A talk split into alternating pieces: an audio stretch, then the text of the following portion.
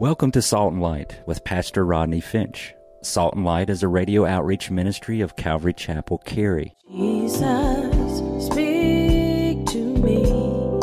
Open your word and reveal your heart to me. Salt and Light is a series of verse by verse studies through the Bible, focusing on its practical application to our everyday lives.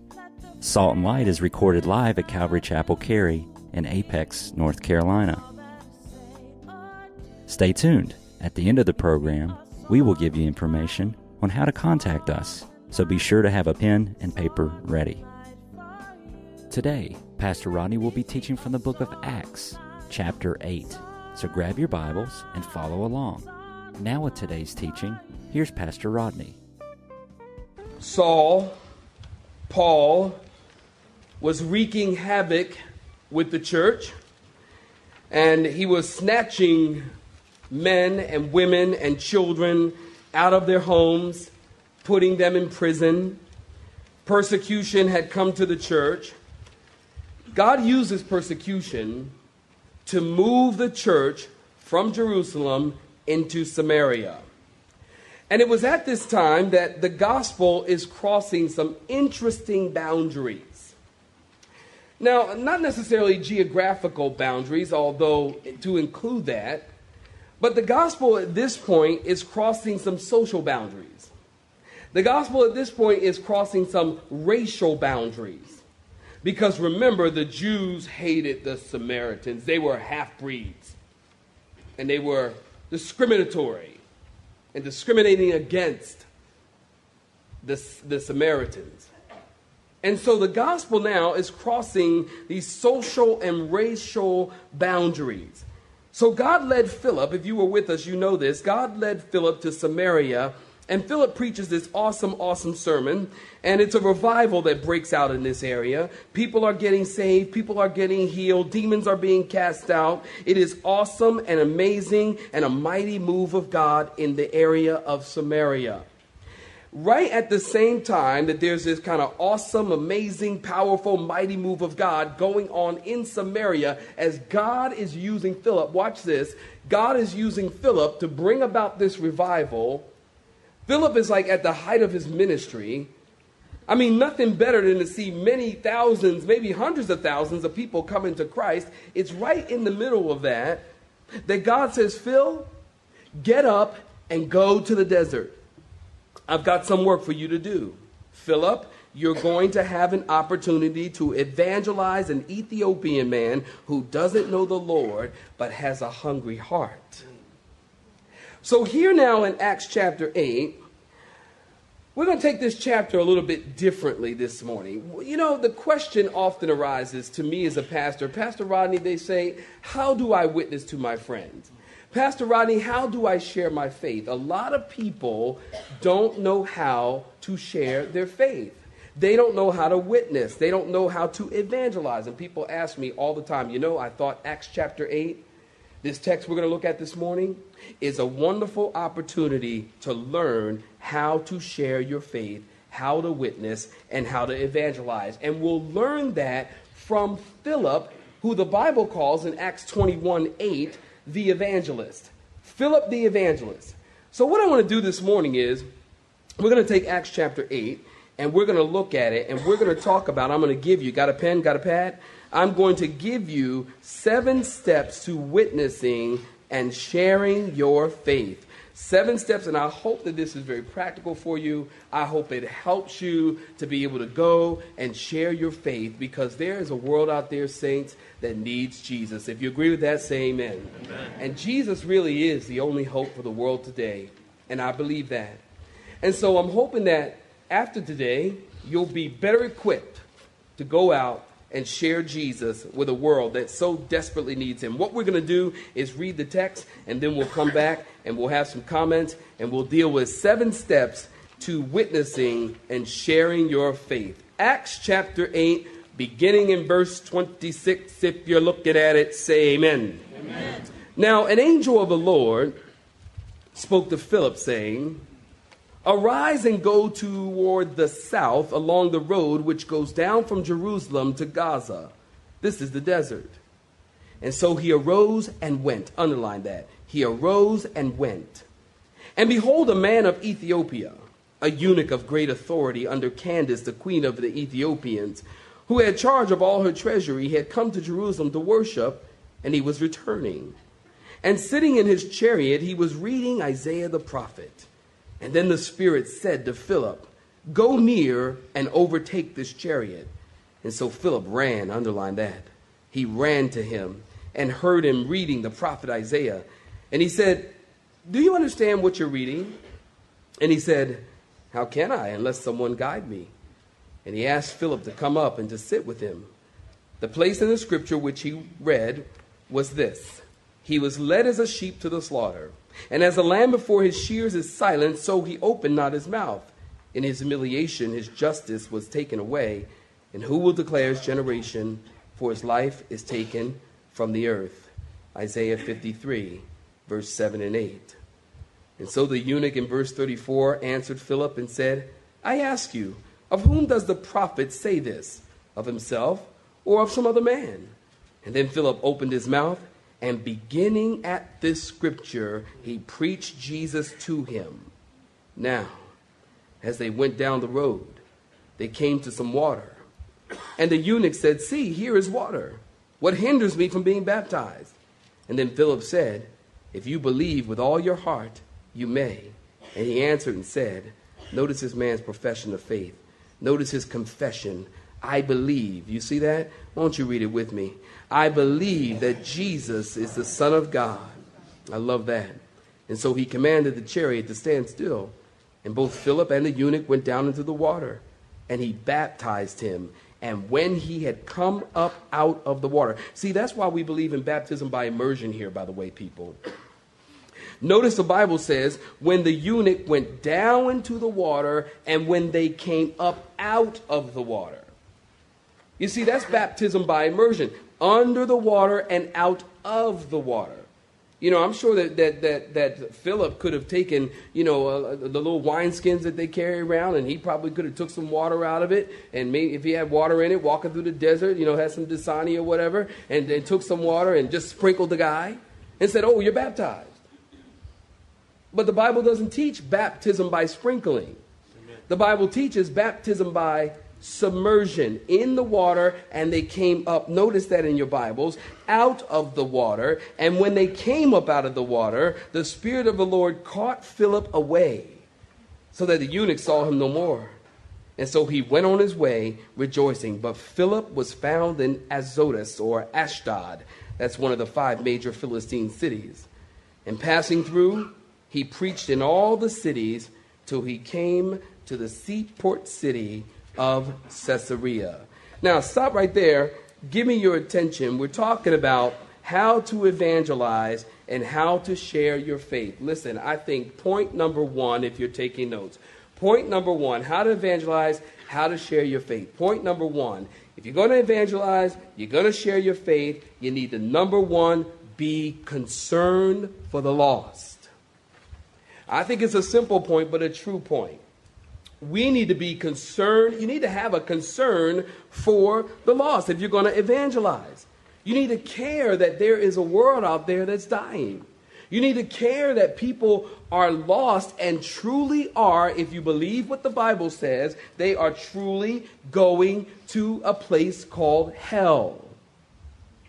And I think that the lack of urgency in the church and among believers is do we really believe that when you take your last breath here on earth, you take your next breath in God's presence, and then if you don't know Him, you hear the words, Depart from me, I never knew you, and the person goes to hell forever and ever and ever and ever and ever. Do we really believe that? Because if we really believe that, then wouldn't that cause a great concern in your heart? For the lost? Wouldn't that cause you to say, you know what? People need to know Jesus, and I need to be sharing my faith. A concern for the lost.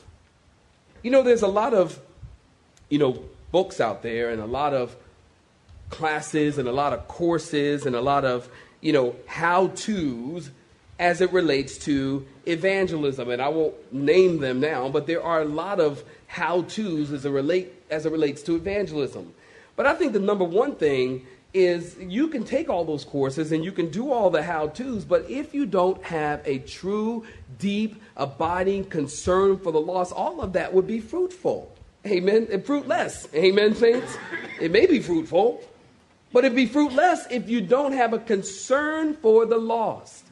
And listen, if you have a concern for the lost, then you won't need a course or a how to on how to evangelize. You will just do it because you've got a concern for the lost. Amen. I know when I first became a Christian, now I've told you this story.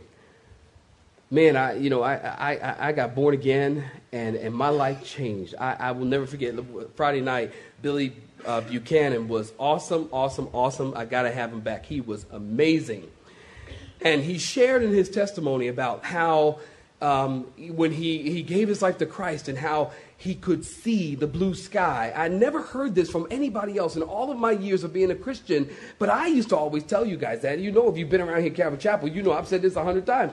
Well, he was talking about how he too could see the blue sky and he could see the, the, the, the, the, green grass and things were clearer to him. And I'm listening to that and I'm like, I know what you mean. That exact thing happened to me. When I became a Christian, all of a sudden, God removed the haze from my eyes. And I could see, I mean, I could see clearly now. I mean, honestly, I, I really could see clearly now I could really see, and I remember going to church. I got saved on a Saturday. I remember going to church on Sunday morning, and I've told you this before. And I looked at the dirt, the brown dirt, and I started weeping. I'm going to church, walking across the parking lot, trying to find a bus because I didn't have a car, had no money. And, and, and, and, and I'm looking at the dirt.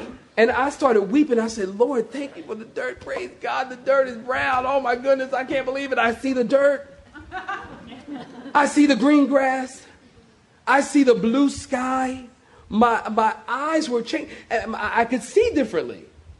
And I, I, was one of those kind of Christians, as I told you, that, that, that nobody had to tell me to go evangelize. Probably the next day, like a Monday, I was one of those kind of Jesus freaks standing on the corner preaching the gospel. I would be standing, I got all dressed up in my suit. I'd go out in my Bible and I'm preaching. I was kind of one of those people that would run you down. Like if you were like walking across the street, I'm like, hey, hey, you need to get saved. You need to get saved, you know. And I'm wondering why nobody's walking on my side of the street. I'm like, hey, man, come here. You better you give your life to Christ, man. You're going to hell. You are going to hell. And people are like, call the police. But nobody had to tell me, okay, this is how you evangelize. And granted, that was a zeal not according to knowledge. But nobody had to tell me, you need to tell people.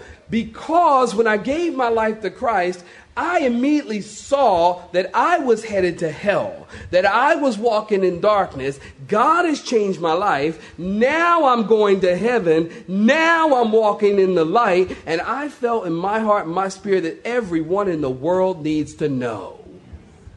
And that was my vain, futile, crazy, nutty effort to tell everybody about somebody who could change anybody. Amen. Can I get an amen? Isn't that true? You don't have to teach people to evangelize when God has truly changed your life. You just naturally do. You know, someone once said, a church will either evangelize or fossilize. Uh, I think that's true for a believer.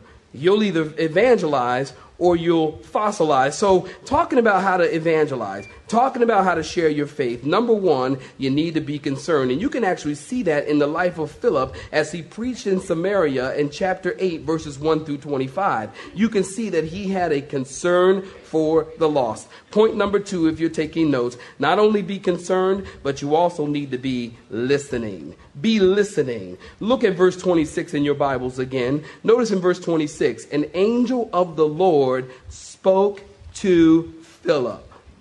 He spoke. Now remember, Philip was in the midst of an awesome move of God.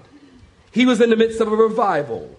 There was a harvest of souls being saved. There was a harvest of souls being healed, a harvest of souls being set free. And in the midst of this harvest of souls, God sends an angel to tell Philip to get up and go south and go to the desert, to get up and go to the middle of nowhere. Now, keep in mind, give me your attention, keep in mind, Philip, we know the end of the story because we have the Bible. Keep in mind that Philip doesn't know the story because he hasn't read chapter 8. Same as saints if you get that. Okay.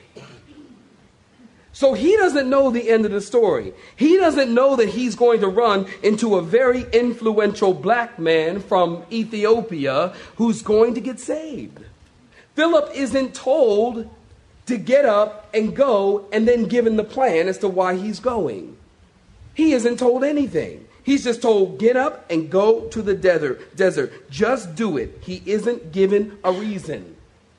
Man, if an angel showed up to me and told me to, right in the midst of revival, to get up and go take a road in the middle of nowhere, I think I was going to go out back and get beat up by some uh, Crip blood angels or something, you know? I don't know. But Philip just does it. In obedience and in faith, he get up, he gets up and he goes. Now here's something very important that we really need to take note of. Something very important. People wrestle with knowing God's will. People wrestle with what's God's will for my life. And people want to know God's will. Let me, let me tell you something. Let me tell you something. You got to get this.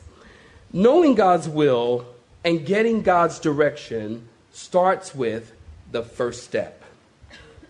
It starts with the first step. You know, oftentimes we want God to map out the plan for us, don't we? We want God to kind of map it out, you know. God's leading and God's direction starts with one single step. You know, it's almost like progressive revelation. If you take the first step, God will then show you to take the next step. Oftentimes, we want God to show us step one, two, three, and four. So when we get to understand step four, we can determine whether we want to take step one. Okay, now say amen. You understand. God says, no, no, no, no, no, no, no, no, no, no, no, no. I'm going to tell you, I'm going to tell you to take one step. And saints, listen, this is a word for you. When you take that one step, then God will then show you to take the next step and the next step and the next step. The Bible calls that we walk by faith and not by sight. That's what we call step by step by step. But if you're not willing to take the first step, you're never going to discover God's direction. You're never going to discover God's will. You know, when God called Elvira and I here to start the church, we didn't know what we were going to do. We didn't know where we were going to live. We didn't know anything about anything. We just knew that God told us to come to Raleigh, North Carolina and be there. That's all we knew. Then we were here after four weeks. The apartment manager of our complex that we lived in asked us to start a Bible study. Elvira came and said, Ronnie, the apartment manager asked us to start a Bible study. Asked you to start a Bible study. Elvira was like, Yeah, that must be the Lord. It must be the Lord. He wants you to start a church. I said, Yeah, we must be. So we have our first Bible study, of which I walk in the door, and there's 17 people sitting there that I don't know, that I have never met. So I walk in the door, and you know how I dress. I mean, it was summer. I had on a ball cap, sunglasses, t shirt, and shorts, sneaks. And I walk in, all 17 people, most of them from here. And I walk in, they say, Hey, how you doing? I said, We waiting for the preacher to show up. I said, Well, I'm him. Hey, y'all. And they were like, I said, sit down, open your Bibles to Acts chapter 1, verse 1. And that's where this church started. It interesting? 10 years later, we are now back at the book of Acts. Isn't that awesome? Studying the Word. I didn't know what was going to happen. I did not know a year and, and, and two months later we were going to have 110 people. I didn't know three and a half years after that we were going to have 350 people. I didn't know that now we're going to be here and all of these people are going to be here to hear the Word of God. I didn't know that we were going to be on the radio and doing world missions and all of these things. But, saints, all I'm trying to tell you is that if you don't take the first step, you'll never get to the second. You will never get to where God wants you to be if you're waiting for God to map out your plan. And this is the very thing that makes Christianity so exciting. Do you know Christianity is exciting? It is a blessing to be a Christian. And it is an exciting thing because you're always hanging on to God. You're always saying, God, I don't know what's going to happen. You know, Sunday mornings, me and Elvira get up and pray. In the weekend, we're praying, Lord, bless the service. Lord, I don't know what's going to happen tomorrow. Bless the service, bless the worship, bless the kids, bless the people as they come. Lord, may they worship. May they come with ears to hear and hearts to receive the word. And every single week, we come in here, and every single week, bar none, God meets us in this place. God meets us here, D- doesn't He? God meets us here every single week. And Elvira and I go home after church. And we go, man, you see how God blessed. God moved. That's exciting to be a Christian. It is exciting to walk by faith. And so, if you want to know God's will and you want to know God's plan and purpose, well, you got to take that first step. So the angel says to Philip, Philip, get up and take the first step. And notice in your Bibles, notice Philip in verse 27 and verse 28, notice he got up and went. You see that? You see, which brings us to our third point be available. Be available. Listen, if you're going to witness and you're going to share your faith, not only do you have to be a good listener, be a good listener, but also be available. Be available. Notice the angel spoke. Did I give you point number two? Did I be, be, be listening? Did I give you point number two? Is that up there? Okay, good. Point number two the angel spoke. Did you get that? Say amen if you got that. Amen. Okay, good. So be concerned, point number one. Point number two, what? Be listening. Point number three, what? Be available. You see? Be available. You gotta be available. Not only a good listener, but also you need to be available. Notice the Bible says that the angel told Philip to get up and go. And probably five of the most important words in this story he arose and he went. You see that? Philip didn't argue. Philip didn't say, well, you know, I don't know. You know, I was pretty powerful back there in Samaria. You know, there, there, there was a revival going on, and my name was in the paper, and great things were happening, and people were being healed. You know, I don't know. Philip got up and he went. He was available. It's very important to be available and take advantage of the opportunities given to you. God is always giving you opportunities to share your faith. Always. You know, I think we miss many of them. But God is always giving us opportunities. You know, if you wear Christian t-shirts and, you know, somebody walks up to you and go, hey, you know, well, what, what's that thing on your shirt? That, that's an opportunity. You know, on my wedding band, actually, we got I, we got wedding bands, and uh, while I was in Israel one, on one of my trips, and, and on my wedding band, we've got the you know the menorah, those shirts that we've given out. We've got the menorah and the and the and the Star of David and the Christian fish. You know that that graphic that we gave on those T-shirts, and I've had more people ask me, "Hey, what's that on your wedding band?" And I have an opportunity to say, well, you know, the Jewish faith and the Star of David and the Christian fish, and I'm a Christian, and Jesus died, and, and you know, and I have an opportunity. Hey, you're standing in the supermarket at Food Lion, you got the magazines that are crowding the lines, by the way. There's more and more magazines. And you got the Star magazine, the headlines on the Star magazine, you know, aliens invading the White House. you hear the guy behind you saying, well, man, what in the world is the world coming to? Well, that's an opportunity for you to turn around and say, well, I'm glad you asked.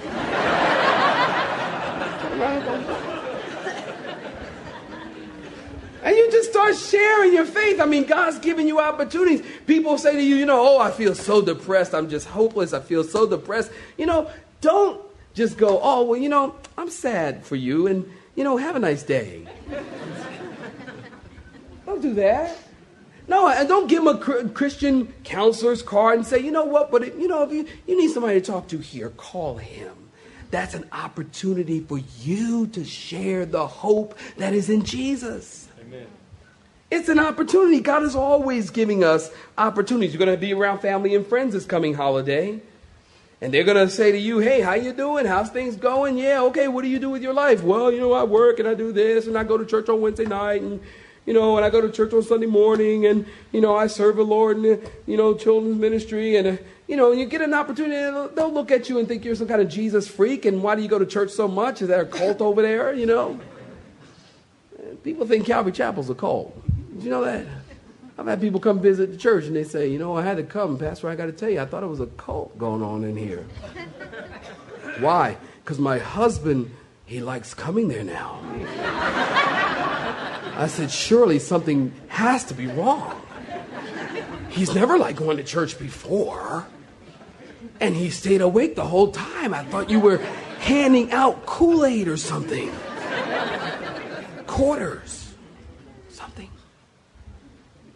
You know, you have an opportunity to share your faith with your family, with your friends. God arranged this meeting for Philip, and God arranges our meetings, but we have to be available. So Philip arose, the Bible says, and went. And while he was going, there was a man, an Ethiopian eunuch of great authority under Candace, the Bible says, the queen of the Ethiopians.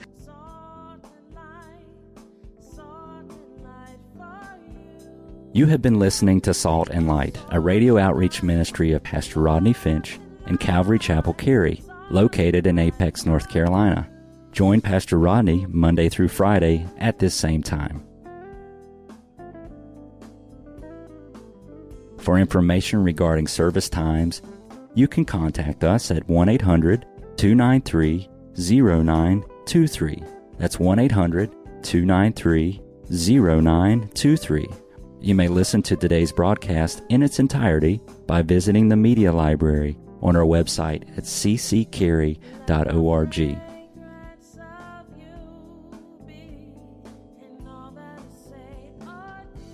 We would like to thank you for tuning in to Salt and Light and pray that you have been blessed. Until next time, may you be salt and light.